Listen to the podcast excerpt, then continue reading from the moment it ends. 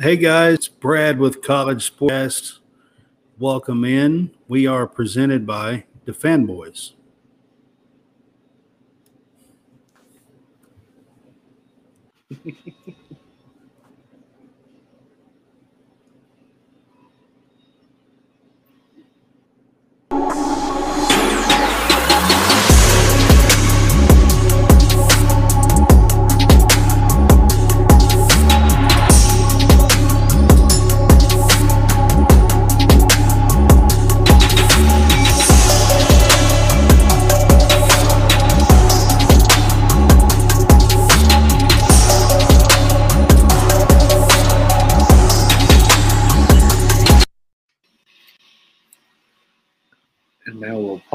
pause while Brad is frozen.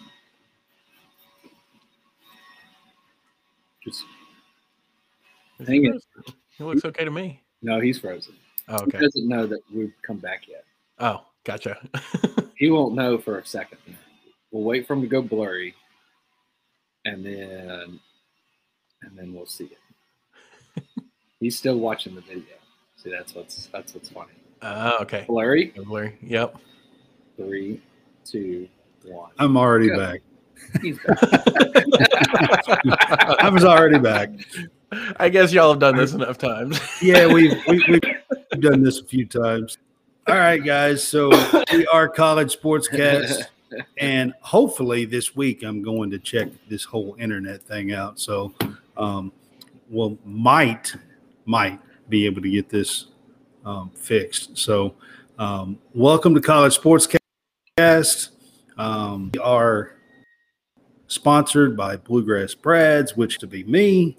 That's what's behind me, um, and uh, we are also sponsoring uh, the Fanboys as well as the Greenville Sports Meet page. So uh, now, so I want to get that out of the way. Um, we done these shows for like two or three months, and all this was always behind me, and I never mentioned what it was. So I figured everybody'd be like, "Man, why, why the hell does he have snow cones behind him?" Because he's frozen Brad. That's why. Anyways, so we have a special guest with us. Um, today we have Derek, and I'm going to say Sager. Is it Sager? that is correct. All right. he is from the X Pactor podcast, um, which is a podcast for the that uh, talks about the Green Bay Packers. How are you today, man?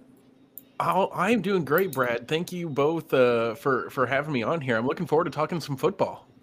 Yeah, man. We we uh you know, we're college sportscast. We don't do a whole lot of NFL stuff. We've touched on a few things in the NFL draft, and that's um basically what we have been doing, you know, for the last several weeks now, three or four weeks, and we've we've had a few guests on just trying to um, kind of cover the NFL draft and stuff. So anyways, I'm going to give you the platform for a minute, and you can talk about your podcast and uh, and you know get people to uh, listen in for XPacktor podcast. Yeah, for sure. Well, thank, th- again, thank you very much for having me. Um, the XPacktor podcast. Uh, for most of the season, I just talk about uh, just kind of game by game breakdowns. You know, looking at different rosters and stuff, talking about different individual matchups. Um, my favorite time of year is draft time of year, honestly. Um, and you know, I talk a little bit about free agents, but not as much. Like draft time, I just I love diving into to the college players and talking about prospects and the and the potential that that these guys have coming into the league. So right now is kind of my favorite time of the year. My episodes are much longer now than they normally are, just because I've been diving into so many players, and uh, and it's been an, an absolute blast. So yeah, it's basically a lot of game by game breakdowns, and then a lot of uh, draft profiles. I've I've put together profiles on almost hundred college players so far this uh, this off season. So I am uh, I am ready for the draft.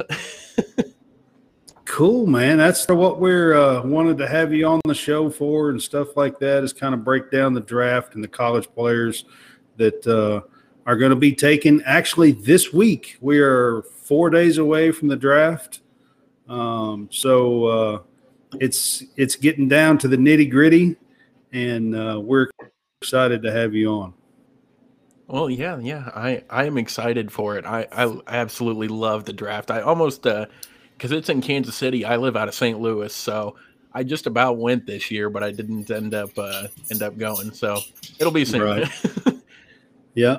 Yeah. was- Well, before we get started, real quick, I do want to do one more thing. I've got uh, um, our college sportscast merch page that's going to come up here, and uh, you can scan the QR code right here, and I'm going to put that up on the screen. And you can shop at our college sportscast merch shop. We have about eight or ten different shirts. We have a couple of coffee mugs it's kind of um, sports um, inspired themes on the coffee mugs. We have one that says "Never Give Up" and one that says "Rise and Shine," kind of the Mamba mentality type deal. Um, but uh, for watching our show today, you can get a Watch College Sports promo code for a 15% discount. All you got to do is put your phone up there, scan that code, takes you straight to the website and put in watch CS cast and you get a 15% discount. sounds fair. All right. I just wanted to get that in. I'm going to put that up on the screen while we do our show today. So, um, anybody who wants to uh, support us and get some cool gear, just scan that code. All right, John, you, you were about to say something. So go ahead. Yeah. So, uh, Derek, I know that we uh, this is this is a long time coming because I was actually on your show. God, it was the beginning of the football season. Yeah, I think it was going It was- into the first Bears game. I think. I think. Yes. Yeah. It was like it was like week two, and I think I, it was before I was even on this podcast. Yes, So it was. so that's even. Uh, but um, just uh, go through uh, at least the first couple of rounds of what you think will be uh, guys that you think that the Packers are likely to go after. You know, What- who do you think? Who do you think the Packers are likely to go after, especially like say the first round? Yeah, for sure, for sure. Um, so the Packers, they're very particular. Um, and, and I've done a lot of research, and you know, of course, so like there's a lot of a lot of stuff that I've I've read and um, different thresholds that the Packers have on their picks. Um, so like wide receivers, for instance, they like their wide receivers at least five eleven, at least 195 pounds. They like pretty much all of their draft picks they like high RAS scores. So anything eight and above, they rarely go below eight. Um, especially with Brian Gutekunst, the the GM, in the four or five years that he's he's been GM, he's made 48 draft picks. 32 of them have been above that eight mark. So they like very very athletic guys, and and they they follow these thresholds really really closely. So like like I, I mentioned, wide receivers, the the guys over 5'11, 195 pounds. Uh, they like a four, five, seven, or faster 40, and they like a seven second three cone or faster. And whenever you start adding in all of that together, it really limits the the players. So, like for instance, last year in the draft, there were only four wide receivers that met all of their thresholds. Three of them are on the pack, or yeah, three of them are on the Packers team right now. So they follow those thresholds pretty closely. So whenever you start diving deep into their history, you can kind of see what what kind of players they look at. Um, so in the first round, the guy that uh, I, I really like is wide receiver Jaxon Smith-Njigba. I don't. I doubt he's going to be there at 15. They're probably going to have to trade up to get him.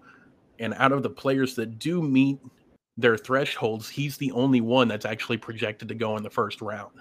Most of the guys that meet their thresholds are actually in the later rounds for for all positions. The only other projected first rounder that meets their thresholds is Bijan Robinson, which they're not taking a running back with their first round pick. um, I doubt it. They so they, Jay- they they hardly ever, ever take skill players to be honest with you in the first round. Oh, I Most know. That's right. offensive linemen or you know something like that most of the time. Yeah. A lot of edge rushers, a lot of secondary. Um, and normally I would say safety is a possibility in the first round, but the the players that are coming in this year at the safety position just they were kind of a, a letdown when it came to what they came when they got to the combine. You know, they were shorter than you expected, they were slower than you expected. Um, you know, they weighed less than you expected. Like a lot of these guys, they just didn't show well at the combine. And so right. a guy like Brian Branch out of Alabama, he's got great tape. I love Brian Branch's tape. But when it came to his testing numbers and his size, it basically eliminated him from being a possibility for the Packers to take in the first round. Um, so I mean, honestly, there's only four guys that I really see the Packers going with in the first round. Like I said, JSN, who I think they would have to trade up with.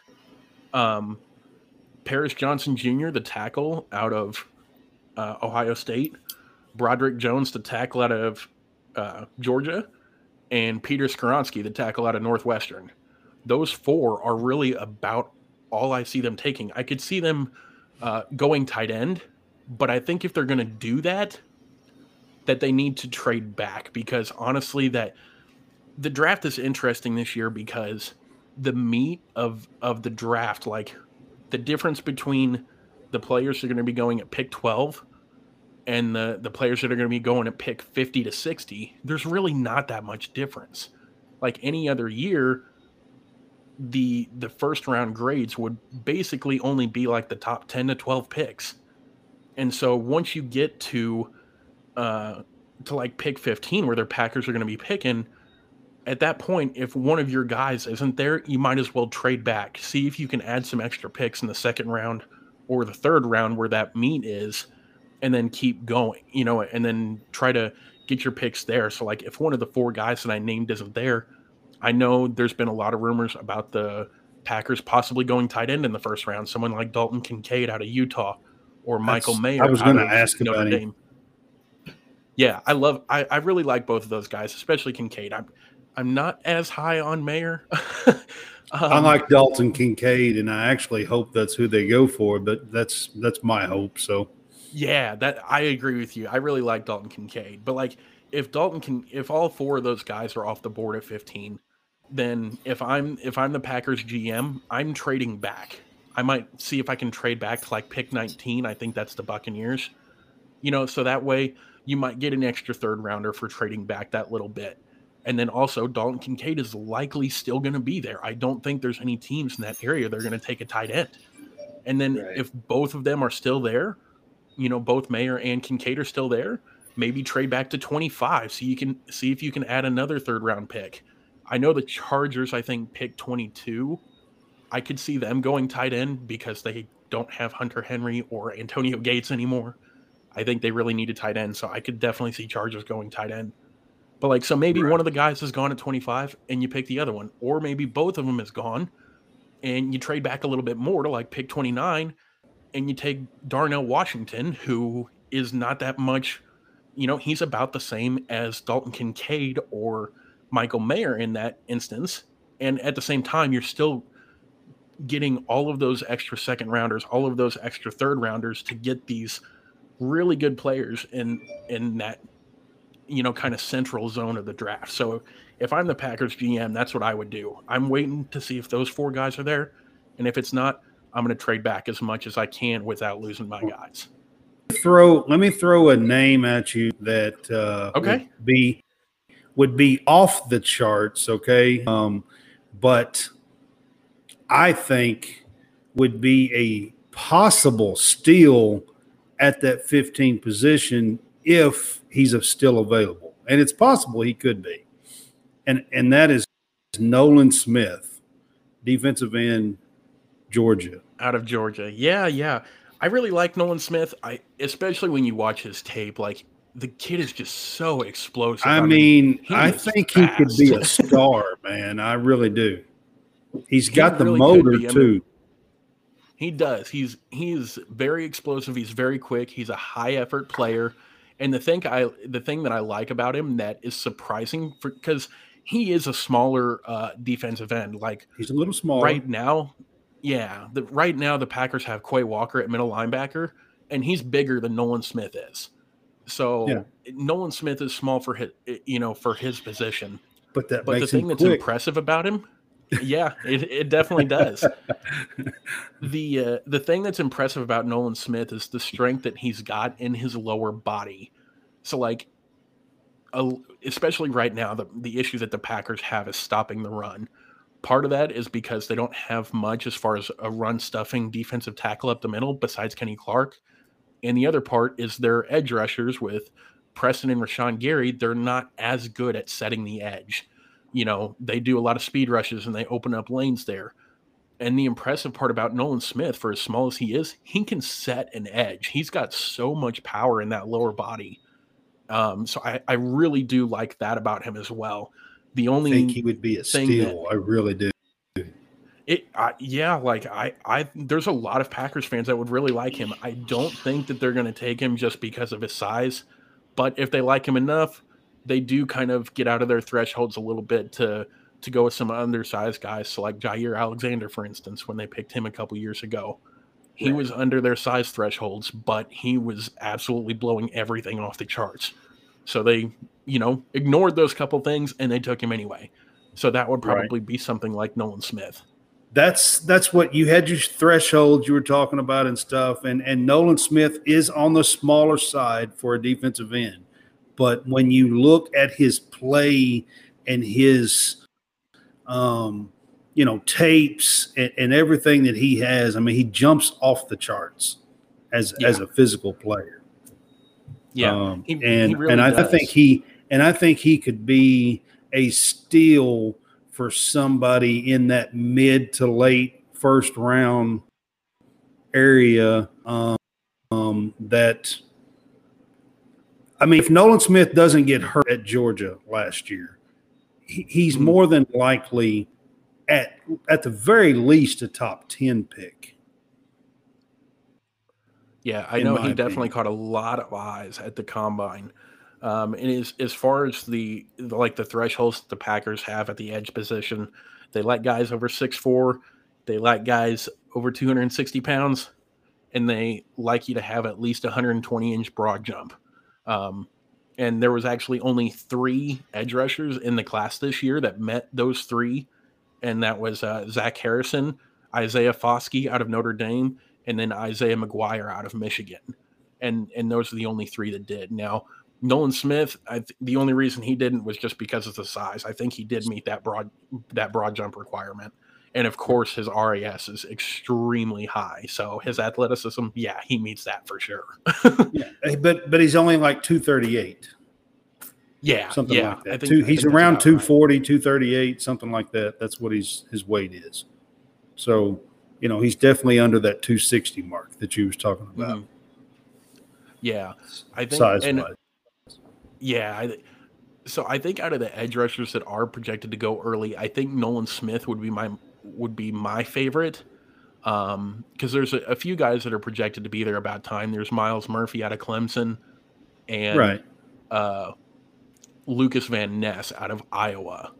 So like I I feel that Nolan Smith. I like Lukas Van Ness, but if I had to choose between the two, is if I think, you know, in a first round guy, to me, what you're looking for is a possible, all pro guy.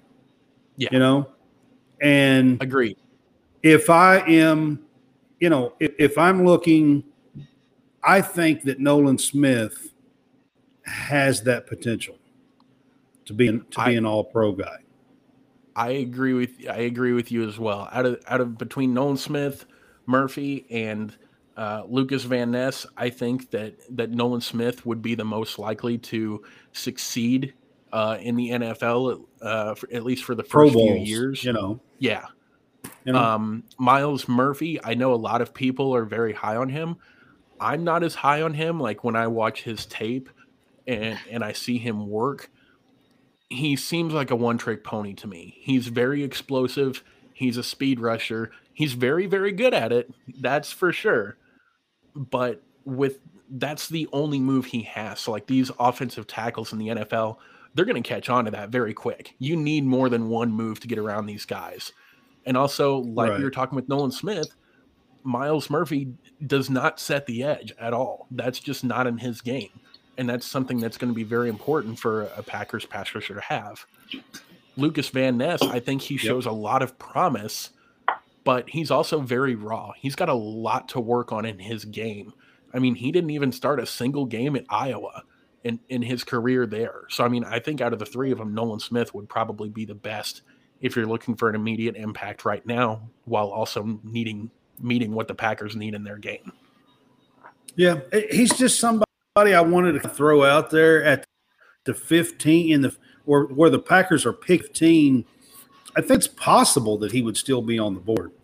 And like I said, I think it's completely possible that he, he could be a, a, a pro A- absolutely. over the I- next know, Nolan four or Smith is years. one of the interesting guys. Um, Nolan Smith and then Darnell Wright, because both of them, you can see them going in the top 15 because they, they've both got a lot of great aspects of their game. But also at the same time, you still see plenty of mocks where both of them fall out of the first round.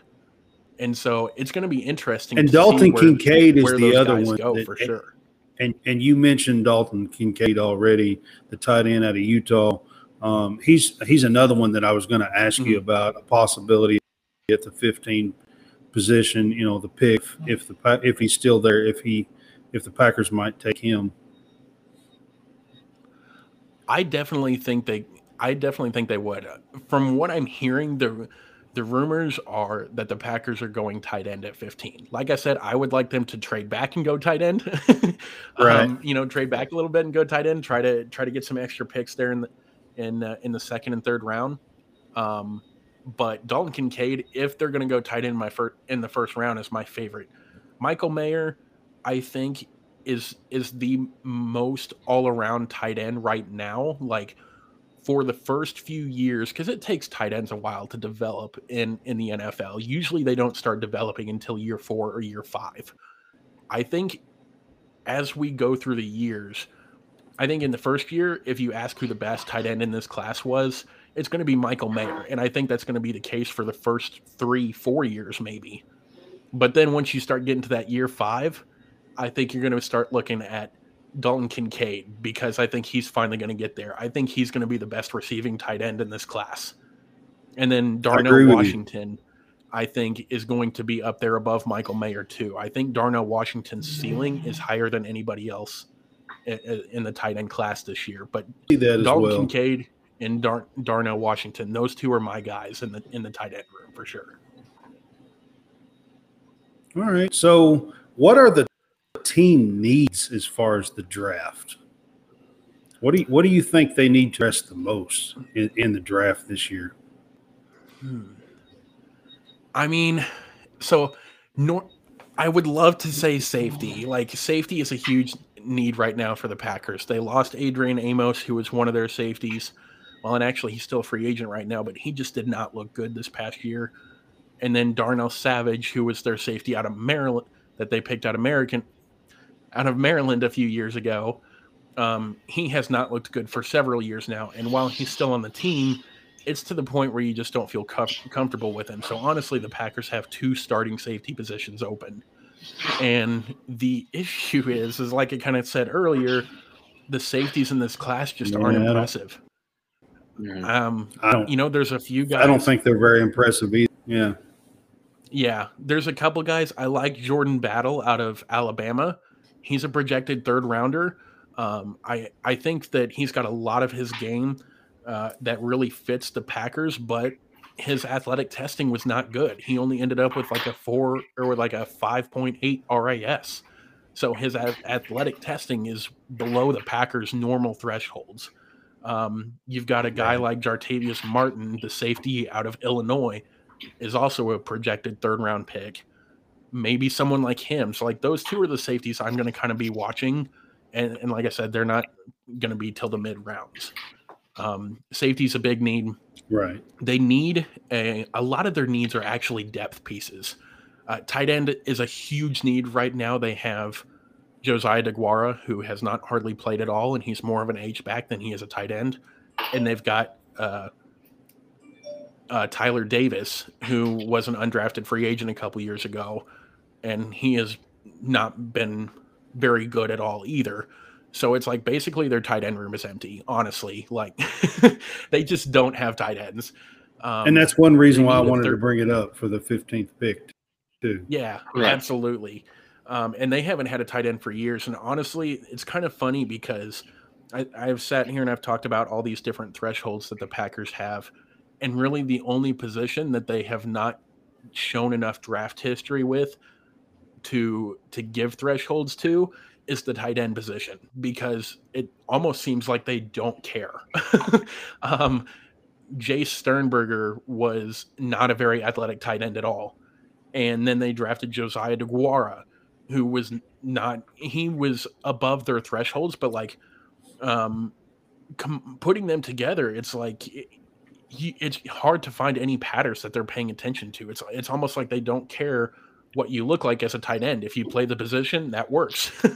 um, so I think that they're going to try to go for one of the top tight ends in the in the draft this year, and I and I hope they do because I really like those top five tight ends between Mayer, Kincaid, Washington, uh, Luke Musgrave out of Oregon State, and then Sam LaPorta out of Iowa.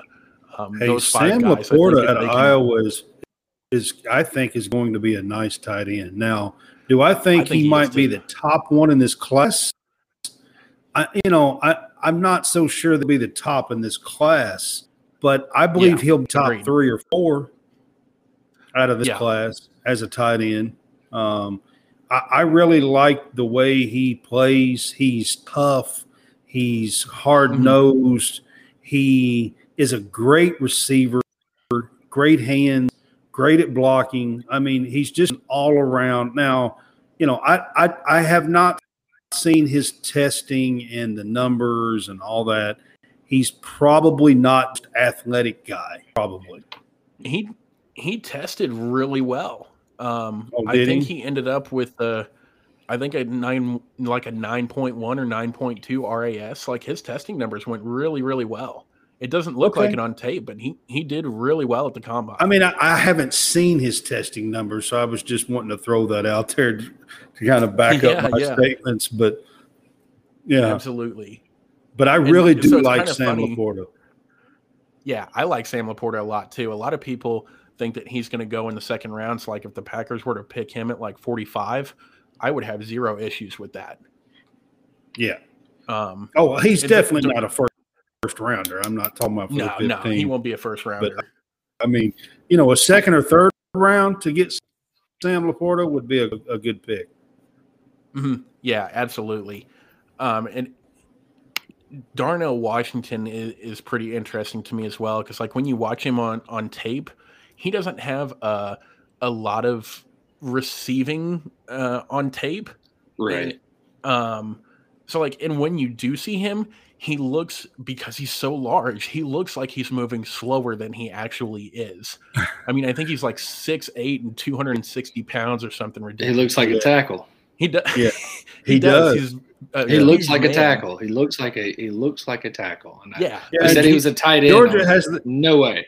has this other tight end that they threw to yeah. all the time you know i don't know if yeah. Brock yeah but he was more like a it was more like a wide receiver yeah, exactly. Right. I think Brock Bowers is projected to be yeah, the top he, ten he, off the board here's, next Here's year. what's what's funny. Oh yeah, Bowers is special, guys. He's but he's yeah, not here, in this draft. So no. here's what's here's what's funny about those two. So and put it in baseball terms, Darnell Washington is is Aaron Judge. Okay. Yeah. Bowers yeah. is Giancarlo Stanton. They're both big dudes, but one will dwarf the other. I mean, just yes. by putting them right next to each other, and it's and yeah. it's it's funny how that works out. But they're both really good at what they do. Oh, they they're and Brock so, Bowers so is special. Thing, yeah, yeah, I yeah I can tell. the The funniest thing about Darnell Washington when I saw his testing numbers though, because he tested with like a nine point eight RAS or something like that. It's ridiculous, um, and especially for someone that size. But the the thing that threw me for a loop with with Darnell Washington was his three cone drill. So with your with your three cone drill, that is and that's the drill that the Packers like most in the combine because that's your stop and go. Um, and it's also like if you're a receiver, that's your that's your route running. Like if you can make those turns really quick, your your fast three cone time yeah, is mm-hmm. essentially how fast you can run around. And the the fastest three cone in the entire combine this year, so out of like 350 kids, was Jaxon Smith-Njigba. And he had like a, a record breaking three cone or something like that. Like he's in the 99th percentile with his three cone drill since 1987. He just killed it. The second fastest three cone at the at the combine, Darnell Washington. That's he faster amazing. than the running back. As big as corners, he is, the that's wide pretty receivers. amazing. Yeah. Isn't that crazy? When I saw that, I was like, what? yeah, he's he's huge. So yeah. yeah, when I saw it, I was like, okay. Now I do I do have notice yeah, here. I do have another question. We have been talking a lot about tight ends. Mm-hmm. Talked a lot about tackles. You know, as far as the uh, uh, getting you know picked in the first round. Mm-hmm who are they protecting or are they throwing to? And do you believe as far as in Jordan? I do believe in Jordan. Yeah. I I definitely think that Jordan Love is the quarterback so this year. I so do that's think where we're going. Get... just, I just wanted I just wanted to just wanted to see what your thoughts are about Jordan Love taking I, over. I got on here. I knew we would back to back, back to back back to back Hall of Famers for the last 32 years. Yeah. So just now I I need to see more before I say Hall of Fame, okay? I know, but but but yeah. but we have had we've had Brett Favre yeah. and mm-hmm. we've had Aaron Rodgers. You know, yeah, probably not 32. the greatest people, yeah. not the greatest people, but the best quarterbacks. And uh I mean, also, there's only two Super Bowl championships between the two of them. I know, I know. Which is nuts. it's nuts. Um, yeah, I, I really do. I really love. I really like Jordan Love, and and that's honestly like I know a lot of people don't know me, and like even you, John, you haven't known me for more than a couple, you know, a year or two. Right. But whenever the Packers drafted Jordan Love, and even for the first several years of him as a backup, I have been one of his biggest critics. Like I have not been a Jordan Love fan now. Right. So for me to like boast about him now, it, it does mean something. Like he he had to prove that to me that I that I thought he was ready. Um because the biggest thing whenever you watched him in the in the first couple years, like if you go back and watch the Kansas City game last year right. or any of the preseason games, he was getting flustered very, very easily he had guys all over him and and like uh, Steve Spagnuolo, the Kansas City defensive coordinator he knew it. He was just playing blitzing guys every every down just because he could tell it was getting under Jordan Love's skin. And so that being so flustered was causing him to make a lot of mistakes and make a lot of throws that weren't good whether he was just missing his receivers or throwing interceptions. And if you watch last preseason, so the preseason of 2022, while sure his statistics don't look that good, but go watch him, like watch the tape, watch him in that pocket. He looks so comfortable, like nothing bothers him anymore. And even if you go watch the Eagles, uh, the Eagles game, I, mean, I know he only played a quarter, and while he had some great throws, like that's what a lot of people are looking at. That's not what I was looking at. I knew he had a good arm that was his biggest thing coming into the draft was t- people talking about how great his arm was. I wanted to see how he was managing that offense, how calm he was staying, and nothing was bothering him at all. Even with that defensive front, nothing was getting to him, and that's what I love to see. Like, okay, you've calmed down, you're understanding the system, you're making your reads. That's what he needed to prove to me for me to have faith in him, and he did it good to hear that because uh, that, fair, that, makes me, enough. that makes me feel a little bit better. Yeah. Well, I mean, the uh, if, yeah, if we're going to talk about Jordan Love, then we got to talk about what in the world is going on with this Aaron Rodgers situation. I mean, well seriously, guys. I mean, I mean, like, so, um, what was it, two months ago now or something? He was supposed to have been traded to the Jets. You know, I mean, I actually, what in the world's yeah, going on? I actually saw a tweet uh, come out from Ian Rapoport uh, an hour or two ago that because the past few weeks trade talks have basically stopped. Like there has been zero communication. Um, but i guess today they started picking those trade talks back up with the hope of getting it done by the draft. So we'll see what happens there. I mean i kind of i really like the way that um, that the packers gm is handling it I think he's digging his heels in, and I think he should. I think he knows what he wants as I, far as. I mean, picks. I think it was yesterday or something. I heard the 49ers are trying to get back in it. I've heard that. I've heard the 49ers, and I've also heard the Titans as well. I, I, I, I think it was confirmed that the Titans have called to check on it, um, to you know, to say, hey, if that falls through, you know, let us know and we can talk as well. So I think there's been, yeah. I think there's definitely teams monitoring the situation, and the Packers. The thing that a lot of people aren't paying attention to is they don't have to trade him right now. I mean, don't get me wrong, you would like to have those picks for for this week, um, right? So you can surround Jordan Love with guys.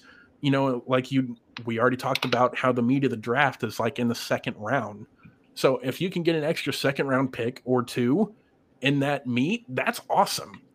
But if the Packers wait till post June 1st to trade him, it actually saves them money. So the longer that they wait to trade him is actually better for the Packers. So it's something that the Packers kind of have on their side where like they don't have to trade him right now. Sure they would like to, right. but it's not a necessity.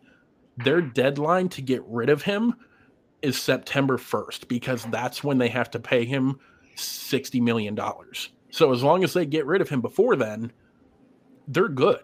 Like, and think about all of the offseason training that he would be missing with the Jets during that time between all of your mini camps, all of training camp, the entire preseason. Like, yeah. if if I'm Gutekunst, I'm sitting back. I'm like, okay, whenever you're ready to talk and deal with some serious trades, let me know.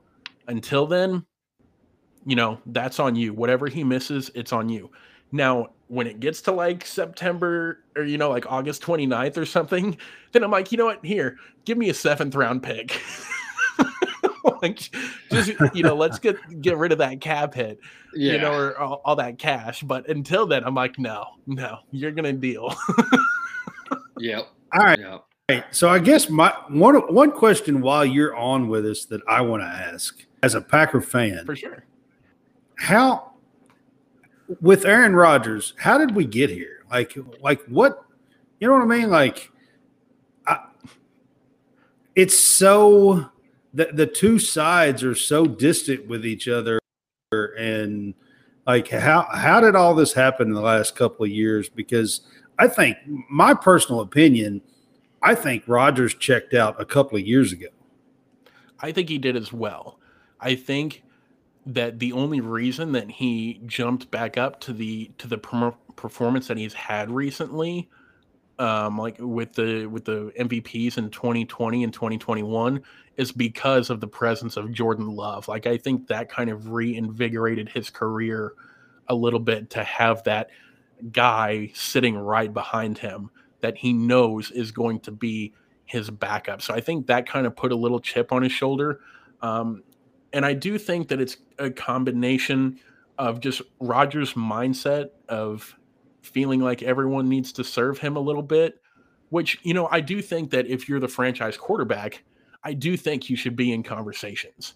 I'm not saying everything needs to go your way, but I I do feel like with like Pat Mahomes and the Chiefs, if the Chiefs are not sitting down with Pat Mahomes and saying, "Hey, is there anything you're interested in like are there any receivers you would like us to talk to or whatever i'm not going to promise that we'll draft them i'm not going to promise we'll sign them or whatever but if there's something that you're interested in let us know and we'll look into it so i think right. that conversation and kind of having that open door would go a long way and from what i understand that's not something that the Packers have done. I, I, you know, it seems like that their communication has not been there, and the Packers are a very old school team. Um, the way that they run their front office, so I think I think that's part of it. And then and then, like I said, just Rodgers kind of mindset of everybody needs to do things his way, and like especially lately, he has felt the need to have his guys around, with it being Cobb and Marcedes Lewis and Allen Lazard. And it's like, don't get me wrong, I like those guys. And they all have a spot on a team. Like they're all good players. But at certain at, at a certain time, you have to be like, okay, Cobb is not hardly doing anything. And while I'm not having to pay him very much money, he is taking up a roster spot. Or like Allen Lazard, he's good, for a wide receiver three. He's not a wide receiver one. He's not a wide receiver two. He's a good accent to your game. He's a very good blocker. He can help a lot of teams, but he should just not be the lead guy. And so, especially like going into this year where he's wanting 10 or 11 million dollars, that's too much money for the Packers to be spending on a on a third wide receiver. And then Marcedes Lewis, he's a great blocker, but you also need to look into tight ends that can really affect the receiving game. So whenever you start piling up your buddies like that, it starts chipping away at roster spots and you're almost tying the hands of your front office and allowing them to add playmakers. But I've also been saying mean, for years so, that they need to give playmakers for for Rodgers and they haven't. So Yeah, so I mean it's almost he's just gradually over the last, you know, I don't know, even back three, four, five years. Um, each year he gets a little bit more of a prima donna. I mean, I'm, and I, you know, well, and honestly, you know, honestly, I think that he was a prima donna when he first got there. I think that it was just that he's been more bold and more vocal about what he what he wants or his uh his his being a prima donna. I've I've never truly liked Aaron Rodgers as a person, but as a player, I love him. You know, because he absolutely can make all the throws. But but but Aaron Rodgers, the person, has never been somebody on my like. Hey, would you rather like if you had a chance to go get a beer with Aaron Rodgers? Would you? no, David. Not really. Not really. I would. I would. I mean, honestly, I would rather go get a beer with his brother. I get that for and, sure. And I mean, and and it's not like, and and and the fact is, is I don't even know if his brother's going to drink beers, but probably going to drink some sort of cocktail or something. he still, probably, he probably but, would. But still, but still, I would rather get a drink with his brother. I would honestly. More I, of it, it's more of an interesting person to talk to. Like yeah. I'd be I'd be talking to a brick wall. I might as well just go buy, you know, a case of Miller Lites and go stand in the corner and talk, and I would be getting just as much out of that conversation. No, I would definitely with, have a beer with, with Favre.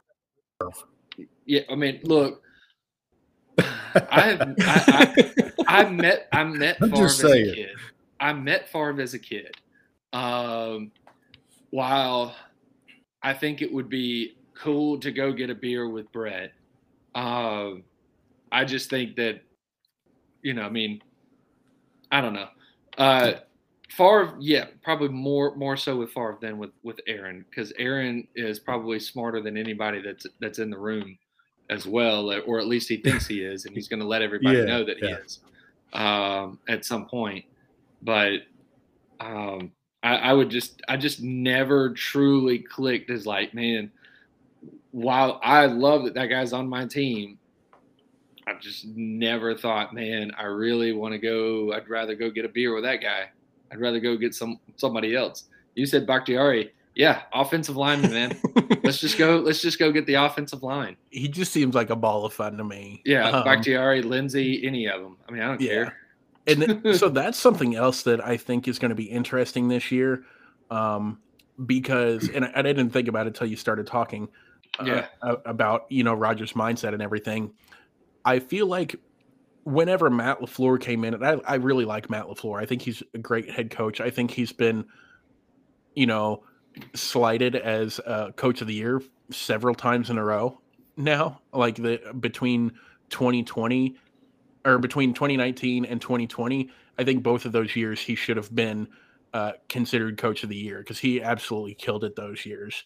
Um, and I'm not saying anything against the guys that won it; they did great. I just I still think it should have been Matt LaFleur because he really turned the team around there, and to go three seasons in a row 13 and 3 is really impressive for your first three years as a head coach. And he managed the size of that ego.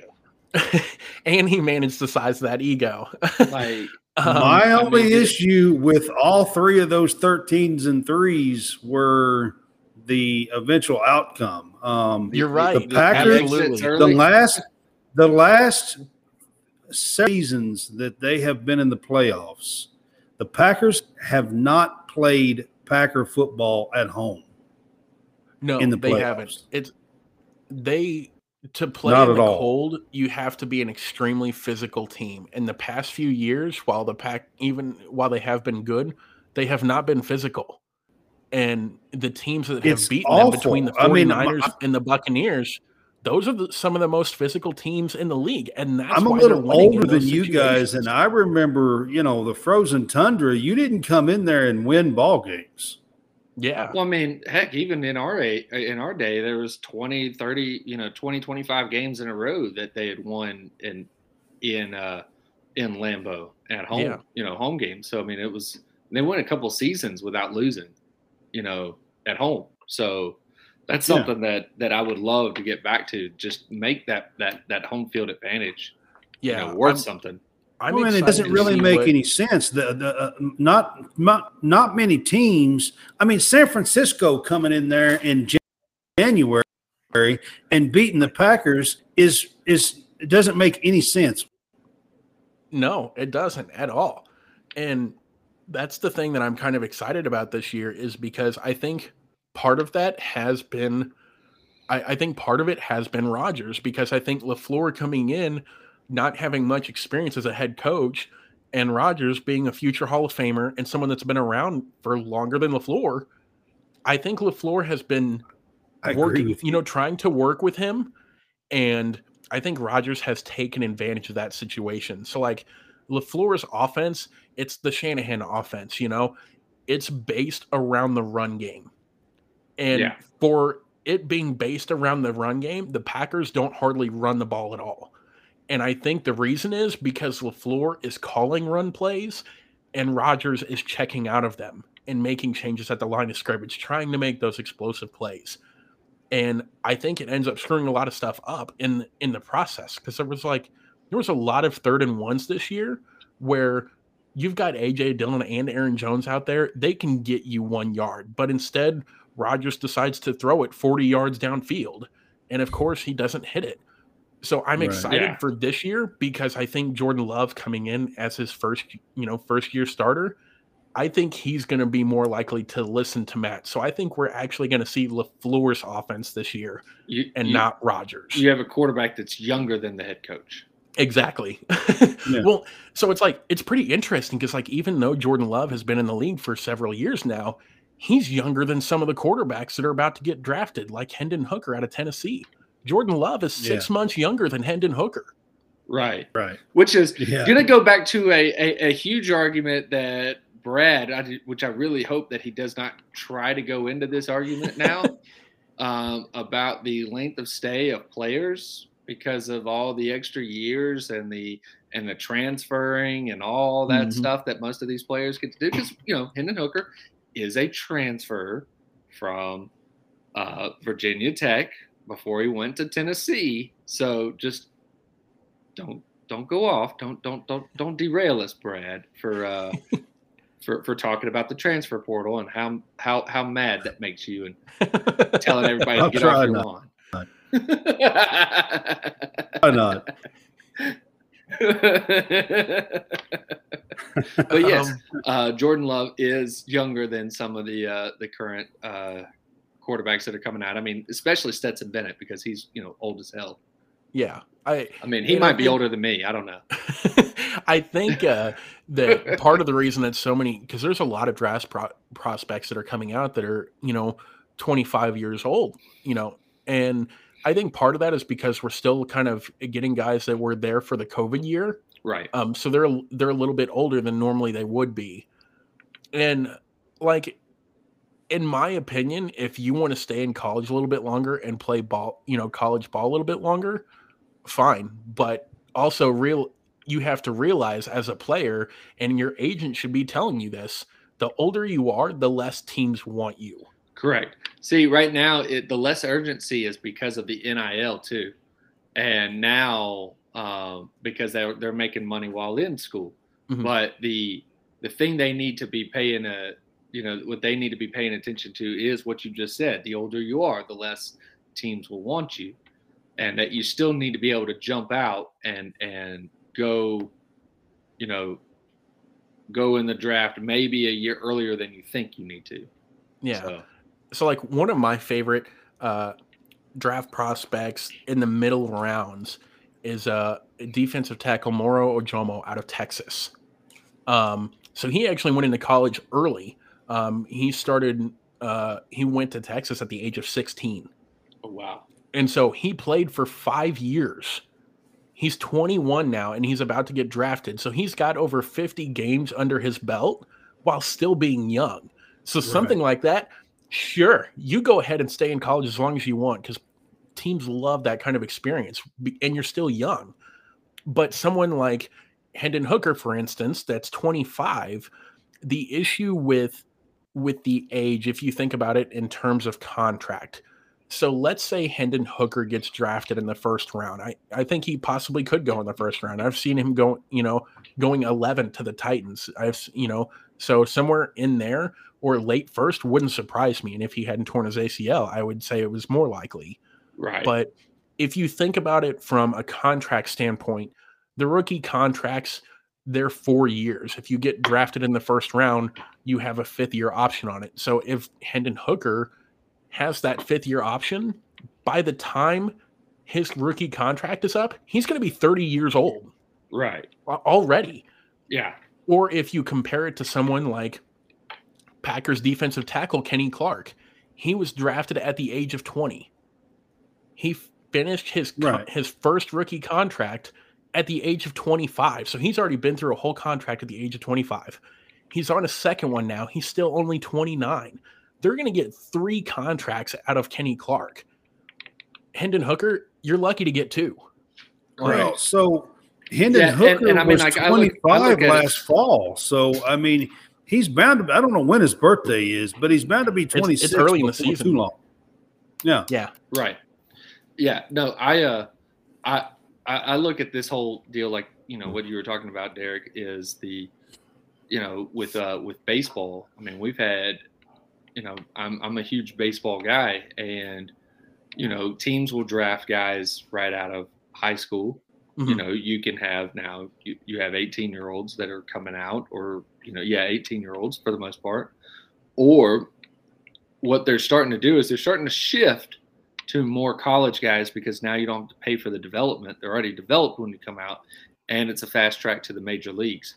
Um, also, the fact that they have cut about 40 minor league teams, so the numbers in the minor leagues are a lot smaller.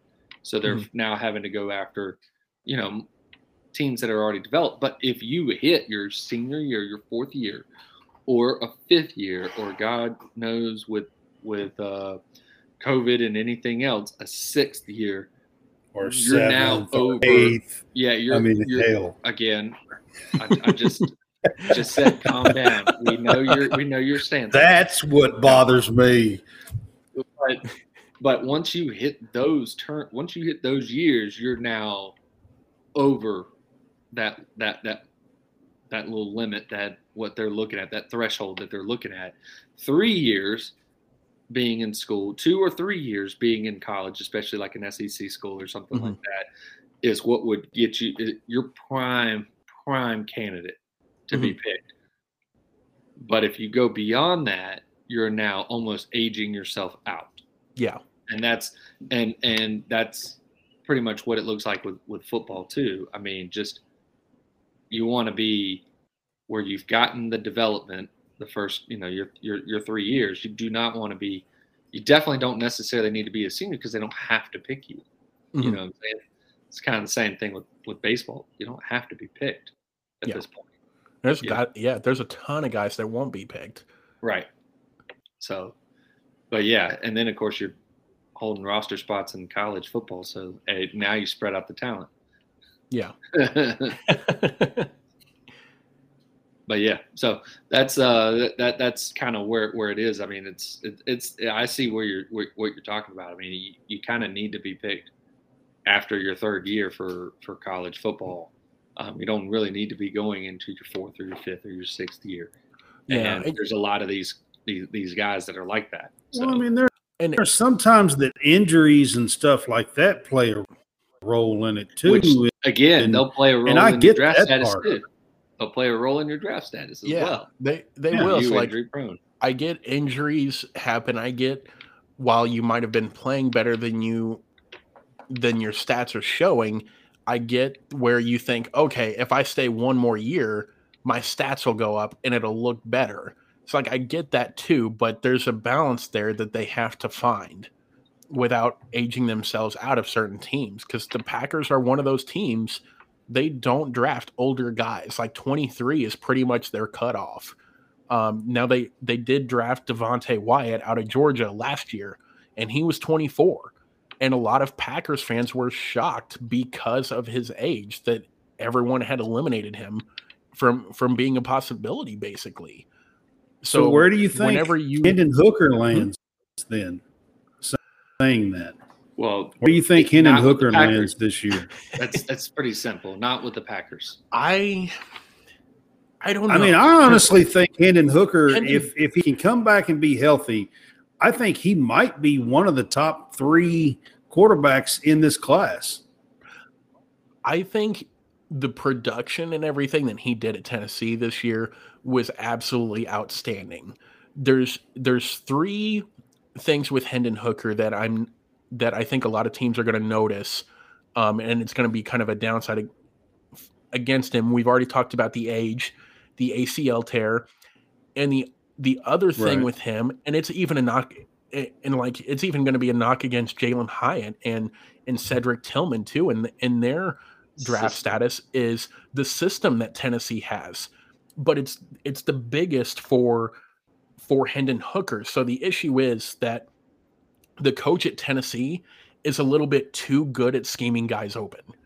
So Hendon Hooker already knows who he's throwing to before they even line up. Right. He doesn't make adjustments at the line. He doesn't have to go through a read progression because he knows who's going to be open. He Yep. find, he finds his one guy and he throws it on time. Now he's got a great arm and he gets it there when he's supposed to. But in the NFL, you can't do that. You have to be able to go through your reads and stuff like that. So that's going to be a downside on him as well as his is his system that he's used to running now at Tennessee. So I think he's got the talent to to go in the first round. I think if it wasn't for that ACL tear, he could possibly be, you know, the the third or fourth best quarterback in this draft class. Um, but with those kind of sitting there over his head, you know, I could see him going at 11. I still feel like that's a bit of a reach. I would say more in the 20s to maybe a team that that made the playoffs but is not necessarily uh, quarterback ready. So like maybe somewhere like the Buccaneers at 19, they've got I actually um, think maybe Minnesota. Baker Mayfield. Minnesota would be one. I think maybe or I think Minnesota. I think they picked twenty seventh or something like that. I Can't Uh, remember the exact. I think pick. it's 23rd. It's 23rd. might be twenty third, Um, but I think Minnesota is yeah. a place that that that might take Hendon Hooker. yeah, they're definitely a possibility. Or I think he- I, I want to say the Seahawks have like the 22nd pick, or maybe the 20th, some somewhere in there. They've got it because that's their second uh, first round Right. pick. Yeah, Somewhere like them, they just Right. signed Geno Smith to that three year contract extension, but it's also something that they've worked it so they can get out of it easy. And honestly, so I actually recorded my ep- my episode for my full first round mock yesterday. And I actually did have Hendon Hooker going to Seattle now that I'm thinking about it, like I'm remembering it, because it works out well. So Hendon Hooker tore his ACL in the college playoffs. So he's probably not going to play this year. Well, that's a Yeah. Seattle's I a doubt it. perfect landing spot Yeah. for him because he's he already can't play let him learn behind Geno Smith for a year while he's injured and then Right. start him next year. Right. Like that, Seattle would be a very good landing spot for him. And it's Pete Carroll. Pete Carroll's a very good coach. And I think he could help Hendon Hooker learn the system very, very well. So I think Seattle would be a good landing spot for him at like pick 20 at the earliest. Right. But I By the way, if he doesn't going in, play like- this year, that means he's going to Mhm. be nearly 27. He plays his first game. Yes. well, the last quarterback that was drafted really, really high, that was really old, was the Oklahoma State guy, right? And he didn't really fare too well once he got out there. Yeah, a lot of a lot of those um I- yeah, a lot of those older quarterbacks they do have they do have trouble sometimes like you know really soaking in the the system sometimes and especially Right, like he was again, what? 26 when he came out. yeah, that sounds right. Yeah. But he was also, I think, a former baseball player. But still, he was an older quarterback that came out Mhm. in the draft. Um, the last one that I can remember being, you know, around the 26 year old, you know, uh, age, 26 year age when he came out. And at that point, yeah, he didn't last but maybe a year or two just in the league, even as a backup. Mhm. I don't think he was there much longer.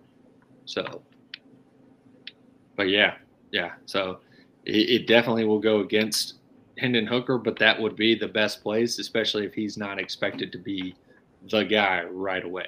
Yeah, So- I and I could see maybe I could see if he fell to the third round, I could maybe see the Packers taking him. Um, but he's not going to fall to the third round uh, because the Packers they are looking for a, a backup for Jordan Love. Yeah, you're gonna need Um, another one. Yeah, I think best case, I think the smartest thing for them to do would be would be to bring in Matt Stetson Ryan. Bennett's there. He's Stetson Bennett wouldn't surprise me either in the late rounds, but Right. Matt Saying. Ryan, I think, I think he's Matt Ryan is a veteran. He's been around the league. He's seen everything. You know, And at this he- point, he should know that he is the backup. exactly. Like, and LaFleur was the quarterbacks coach for Atlanta when they lost the Super Bowl against the Patriots. LaFleur was his coach when he got MVP. So he Right. already has that rapport built with LaFleur. He knows LaFleur's system. Right. Um, so that connection's already there. Like you I mean, said, would- he's been there, make- done everything. That would make sense. Make total sense. Yeah. And like, so Matt Ryan's a guy you wouldn't have to pay him very much. He could come in, sit behind Jordan Love. When Jordan Love gets off the field, they just sit down. Hey, you know, Ryan asked, Hey, what did you see out there? Tell me about it. And then they Yep. kind of walk through it. I think that would be a great backup for Jordan Love. Right. But you know, I haven't heard about them reaching out to to Matt Ryan at all. So it wouldn't surprise me if they draft someone. I really like Jaren Hall out of BYU. Um, I think he's. I think he. How uh, old is he? I think he's 23. I think. Yeah, I was just think he's wondering because anything BYU, you have to do your missions right before you got in there, so you're already. But now he's a good quarterback, though. I, I don't know well, I Yeah, I, is. I, I, I know that, but I'm just turn it into a I was just pro a- or not, but I was just Yeah, just, yeah. going in there with the uh, with the age thing. We were talking about age, and BYU is going to be notorious for having players that are old. yeah, and it, Hall has Right. had uh an injury history. not as too. old as the players so- nowadays coming out of college. Again, Um, we've discussed this multiple times. um, I'm just saying, got to throw out some jabs once in a while. hey, you got to you got to throw out jabs when you can. I'm all for it. Um, but you know, someone like Hall is someone that's that's been very good and he's been a lot of fun to watch in college. But at the same time, he's not going to be drafted early enough to where he's coming in thinking he's going to be a starter. Like, and especially when he sits behind Jordan Love, he's going to know, okay, I'm the backup. This, you know, my role is to backup, and especially with him, where someone where I, you know, his two downsides were age and injuries. As a backup, you're not worried about that as much. So I think I think someone like him would be a very very high fit for the Packers as far as a possible backup. So if I'm looking for a backup quarterback in the draft this year, that's my guy. right. All right. So what about round three, four, or something? something for him? I'd say I'd say probably round five, round four or five. I could see him going round four, but I'd probably try to put it off till round five.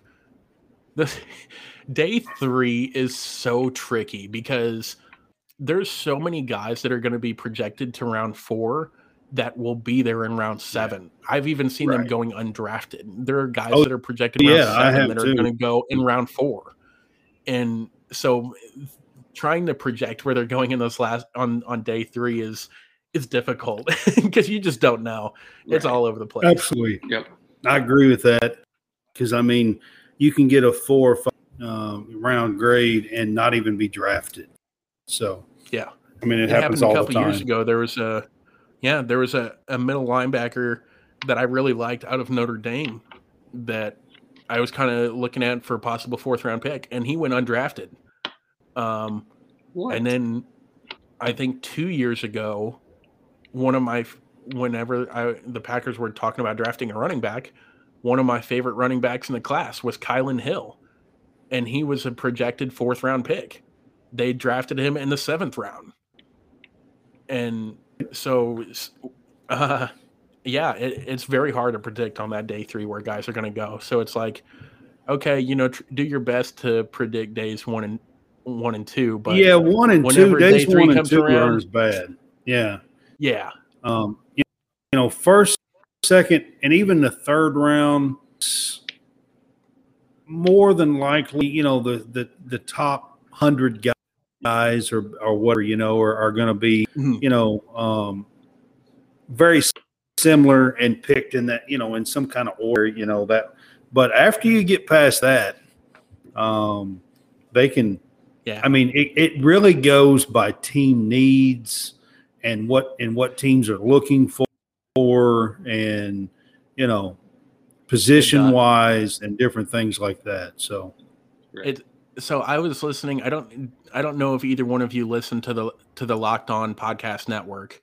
Um, but the other day they did and they're they're on the Locked On NFL Draft podcast right now, but they did a Locked On mock draft and they brought in all of their hosts from all of their different Locked On podcasts, so Locked On Packers, Locked On Lions, Locked On Raiders.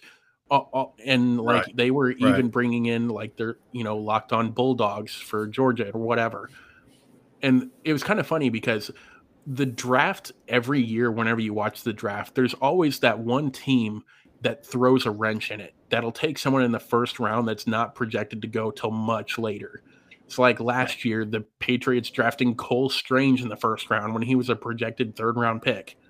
A couple years ago the raiders did the same thing with a cornerback and it was kind of funny because I was listening to that that mock draft that the Locked On podcasts were doing, and they uh, at pick six, the Lions took Calijah Kancey out of Pitt, who's not projected to go until the mid second round, and he ended up going as a top Right. six pick. I mean, Jalen Carter was still on the board. I was like, "What are we doing here?" and it, it was like really off the walls. Like I was like, oh my gosh, no. But then at the same time, that's realistic. That's how the draft works. Like there's always Yeah. that one or two teams that's going to draft someone just. I know. Wow. Pick six is a little high for that to happen, though. would I know. I mean, the wrench is coming. So- I'm not a I'm not a draft bird or nothing, but I don't think pick six is where that happens. Maybe Yeah. 26 or something like that. Yeah. See, yeah, I think somewhere in the 20s would be a good spot for him at the earliest. But pick six, I was like, oh Yeah. no, no. Yeah, Um, I'm not so sure about that being a, a, a mid second round draft grade and gra- grabbing him at six. That's a little that's a little much. I mean, Yeah. top ten or twelve picks, you pretty much are you know expect to be able to draft a Pro Bowler. yeah, I mean, exactly. you know what I mean? And and Mhm. and it's uh you, you- you don't want to take the chance in those picks to swing and miss. Yeah, for sure. You know what I mean? Uh, Like if Yeah, there is a absolutely.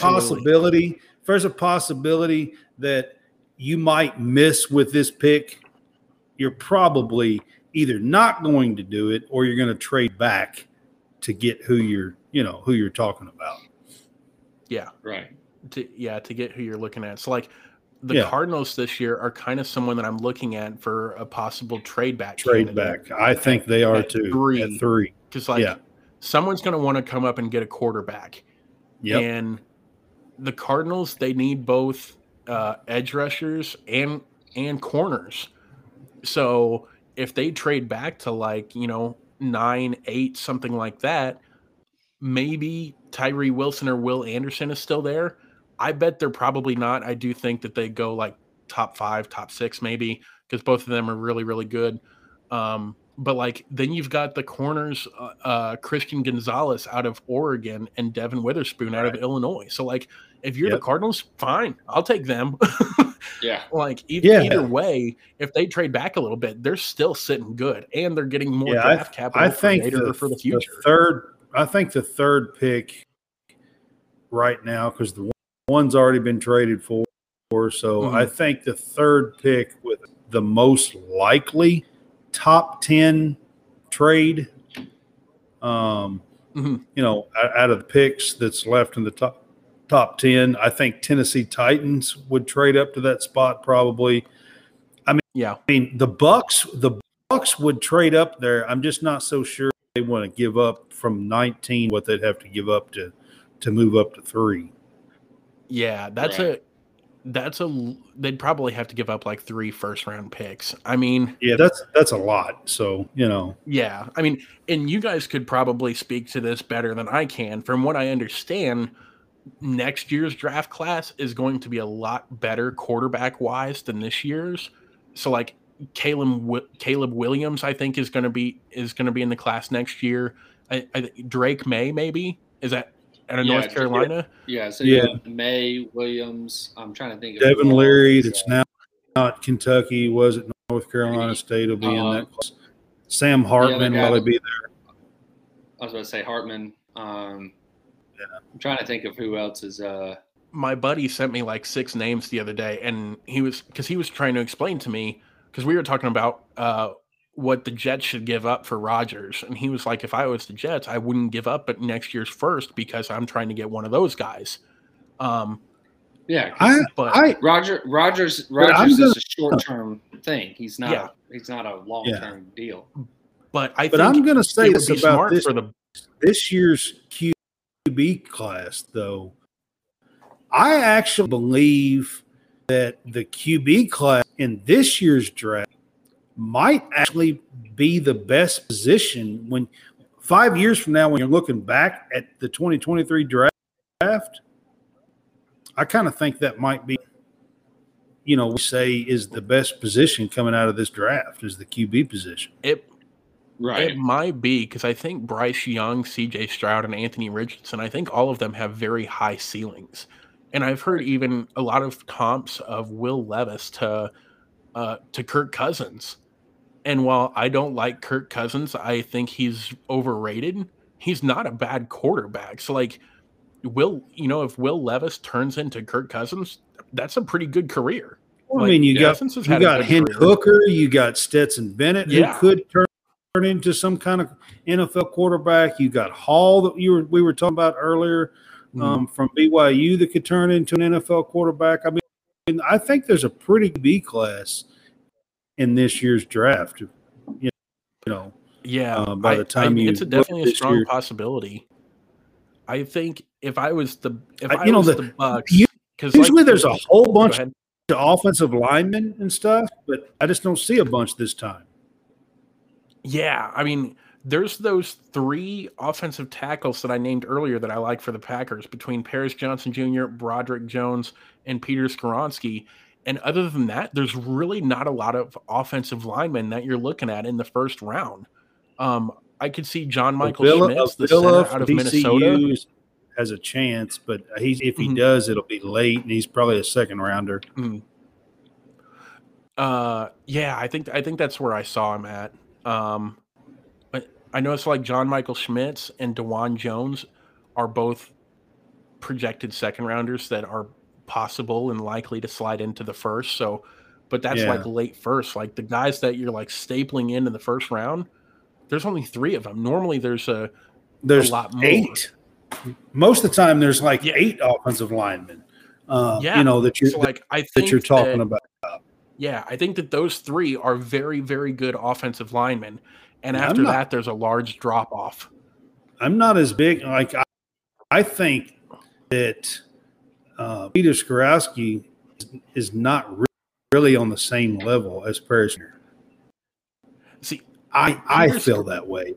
Mhm, I'm Paris Johnson Jr. is my he's my favorite in this class as well, and I think Yeah. that Peter Skoronski technically, like as far as his technique goes and his knowledge of the game, I think Peter Skoronski is better than the other two. Like he's he is very very good. He's got a good understanding. He's got good footwork. He's got good hand placement. He's a very good player. Eh, But the issue is his arms are extremely short. Oh, For- here we go back to the arm length. I know. yeah, And for We it, talked about this before. It's I know it's Yeah. and honestly for a long time I thought the arm length conversation was really stupid. but it's not. Um so like Peter Skoronski's arms are only 32 and a half inches long. Jesus. Paris Johnson's are 36. So as a So- so so, Skoronski's better as a guard with that arm Exactly. length as opposed to a tackle with that arm length. Exactly. but he's So- always played tackle, so you know, Right. at, at, Put him, at this point, yeah, you put him in at the guard so position yeah. because you I need somebody think- shorter arms because you're going to be closer with somebody, but with the with the with a tackle, But you I like- still got to be able to. if you're going guard in this draft, I'm going to throw out Os- O'Cyrus Torrence, Mhm. who played at Florida last year. And see Uh, he I think- he now is a dog as a guard and athletic, and I like I, I like that kid. Late, late first yeah, round, I not think he's late- yeah, late- That's what I first round. heard. Late first round for him. Um, Skoronski, I think if you're like one of those teams, like you know maybe the Raiders um, or the Titans that have multiple spots open, be it tackle or guard, I think Skoronski is a better fit for them. And someone like Paris Johnson Jr. or Broderick Jones, those guys are straight tackles and preferably left tackle. So they're going to be better on a team that Yep. doesn't have a left tackle. So like the Cardinals have Kolton Miller, at- or not the Cardinals, the Raiders have Kolton Miller at left tackle. And while I'm not saying he's fantastic, he is the best on their line. So if I'm the Raiders and I'm looking at one of these three tackles, I'm probably going to go Peter Skoronski because he can he's going to be more likely to play that right tackle position or he can move into one of my guard spots if I need him to and that way I can keep Kolton Miller at left tackle. Um, Yeah. so- or or the Jets might be something like that too because really they're they've got uh, Alijah Vera-Tucker at guard and uh, Mekhi Becton at left tackle. Now, in the Jets, they're lucky because Mekhi Becton is a very versatile player. So if you have someone like Paris Johnson on the board, then move Mekhi Becton to right tackle, and then Paris Johnson leave him at left tackle. So something like that. I do think that Broderick Jones and Paris Johnson are, are better than Skoronski, but I think Skoronski is going to be more versatile than than those two are if you are looking for a versatile lineman. yeah. Yeah, makes sense. All right, would you also so say that Skoronski?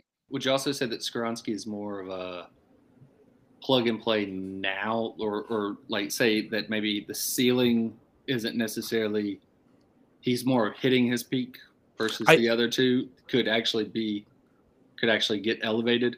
I would agree with that. Yeah, Yeah. I think because Skoronski's been playing at left tackle now for for several years. Like I said, he's already got a really good understanding of the game, and and technically he's really sound. Someone like Paris Johnson Jr. He's only played left tackle for one year. Like he's still learning the position. So even as good as he already is, and you can already tell that it's his most comfortable position, he's still got a long way to go to learn that. He's just going to get better. Right. So yeah, I would Yeah. say if you're looking for someone like the best right now, it's probably Skoronski. If you're looking for the best in a year or two, I would say Broderick Jones or Paris Johnson Jr. yeah, there you go. That's what Um, yeah, And so Peter Skoronski's I I do like Skoronski and I um like story wise, I wouldn't mind seeing him go to the Packers, just because his uh, his grandpa did play on the Vince Lombardi team. His uh, his grandpa was left tackle Bob Skoronski, that won Super Bowl one and two with the Packers.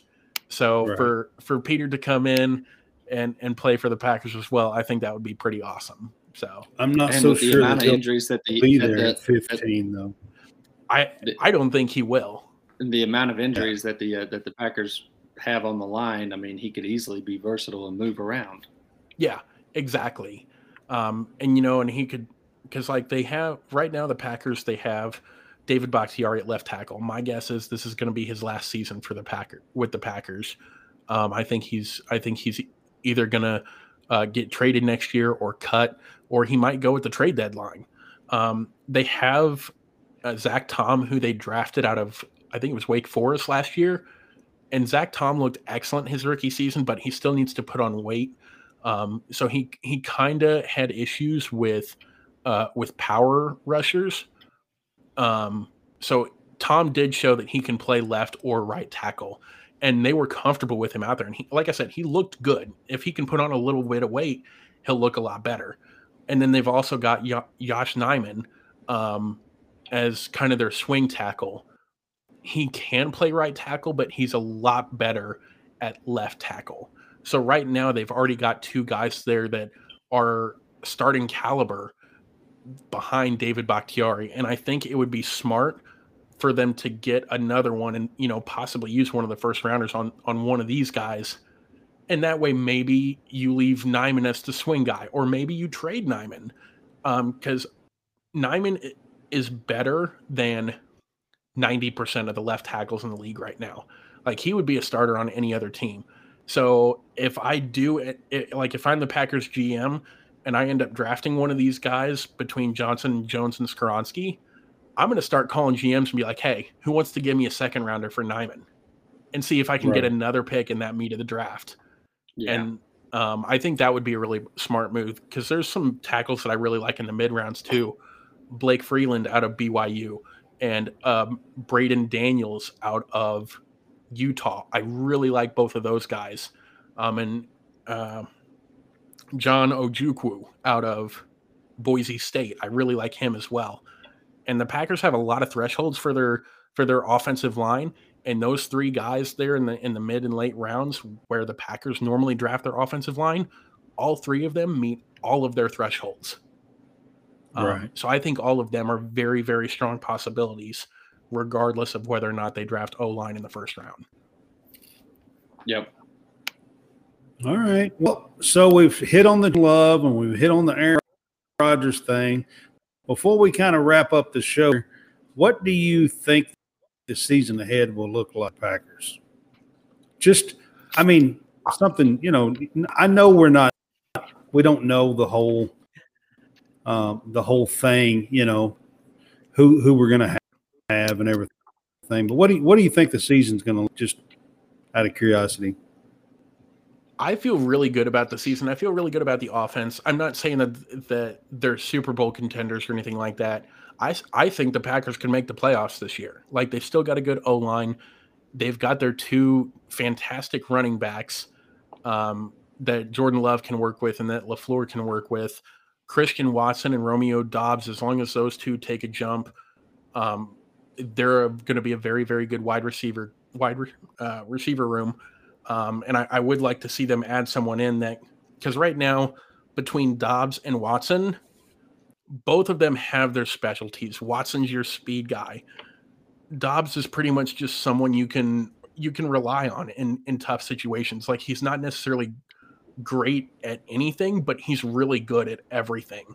Um, what they what the Packers don't have right now, and I think that they're going to try to get this year in the draft is a guy that can run after the catch and and force missed tackles. Like Christian Watson can do that if he's got an open hole. He's fast. He'll outrun anybody. But if he's in a spot where he's got a lot of guys in front of him, he's not that guy that's going to, you know, shimmy and shake and bake and all that stuff. Straight line speed. Exactly. Yeah. Um, yeah. So they need yeah. someone like that to complement Doubs and Watson. And that's why I like JSN so much because JSN can get open in a phone booth. so everything he is um, Still is have phone what- booth? what Watson and um, What is a everything phone booth? JSN is is what Watson and Doubs aren't. Um, so he fits into that offense like a glove.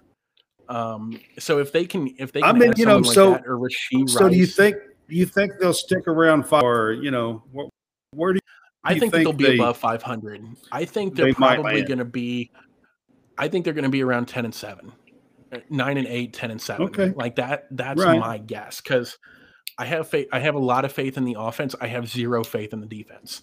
I don't like Joe Barry's defensive coordinator. like when Okay. after the season ended, I was okay with bringing Rodgers back for another season. Um, and to see if he could keep going and, and to try to build with Watson and, and Doubs more. But as soon as they were like, Right. oh, yeah, Joe Barry's going to be back, I was like, nope, okay, nope, get rid of Rodgers. Like Yeah. instantly that second, I was Yeah. like, nope, we're not doing anything with him there. I just, I cannot stand Joe Barry. It's kind of like me Well- with some of the uh, college coordinators. I have I have the same hate. for some of Yeah, he does. There's a few. He's talking about my my The- like the stuff a while ago. He's got some stuff with a few college coordinators that he gets in some rants on too. oh, I like I swear at least once a podcast I have to throw some shade at Joe Barry. Like it just works out. Like I mean, look, look. Here's the deal. Auburn had two defensive coordinators. Went to the national championship with those two different defensive coordinators, and both, in my opinion, were garbage. I mean, see, talks about it all that's the what I'm saying with the Packers. I mean, the uh, that's the same way with the Packers and Joe Barry. The you know they've gone to the playoffs twice. Well, no, okay, never mind. They didn't go this year. Um, sore spot. Um, Yeah, but should have. like they went with him the first time and while he did have a great game against San Francisco he came in this past year and looked awful for the a majority of the season and it was kind of funny because the defense did get better when the season went on and someone asked Joe Barry what he did what what changed and he's like I just kind of took a step back and I let the players do their thing Well, Okay, so the the less you do, the better the team does. What happens if they fire you? They're going to be fantastic. Super Bowl. Like, I was like, if okay, they fire come on you, here. if they fire you, we allow nothing. like, all right, right now, all three of the Packers corners. Go ahead. I, I'm just going to say we're going to have to wrap up the show tonight. Um, but I appreciate you good. I coming can rant on. on Joe Barry. Hey, been, it's been great to have you on. I love talking um, Packers and NFL draft and all the players that we've mentioned tonight and uh, this afternoon and talked about. Uh, we'll have to have you on again sometime. Yeah, absolutely, absolutely. I'm. Uh, I love talking about the draft. So, I I really appreciate you both having me on. It, it was a lot of fun. oh yeah. Maybe we'll get you on in season and, and, and do an odd show for college sports and do something. We'll just talk Yeah, about all yeah, the college sure. players that did really well in NF in the NFL. And we're just like, hey, Yeah, like, yeah. bring it to college. But we definitely could have you on there, you know, before the draft each time or whatever. That that would be great. Yeah, yeah. Sounds like a lot of fun. All right. Right on. Derek Mhm. Sager of the XPacktor podcast. We appreciate you being on with us, man. Yes. That it. Oh no problem. Yeah. Again, thank you so much for having me on. It was it was a lot of fun. I, I love talking football. I love talking the draft. So it's it's been a treat. All right. We will catch you next time. All right. See y'all later. All right. All right. All right. So on the Charlotte Sportscast merch shop, I want to give you one last shout out. You can scan that code, go straight to our shop, do watch CS cast as the promo code for watching, and you can shop and get a 15% discount.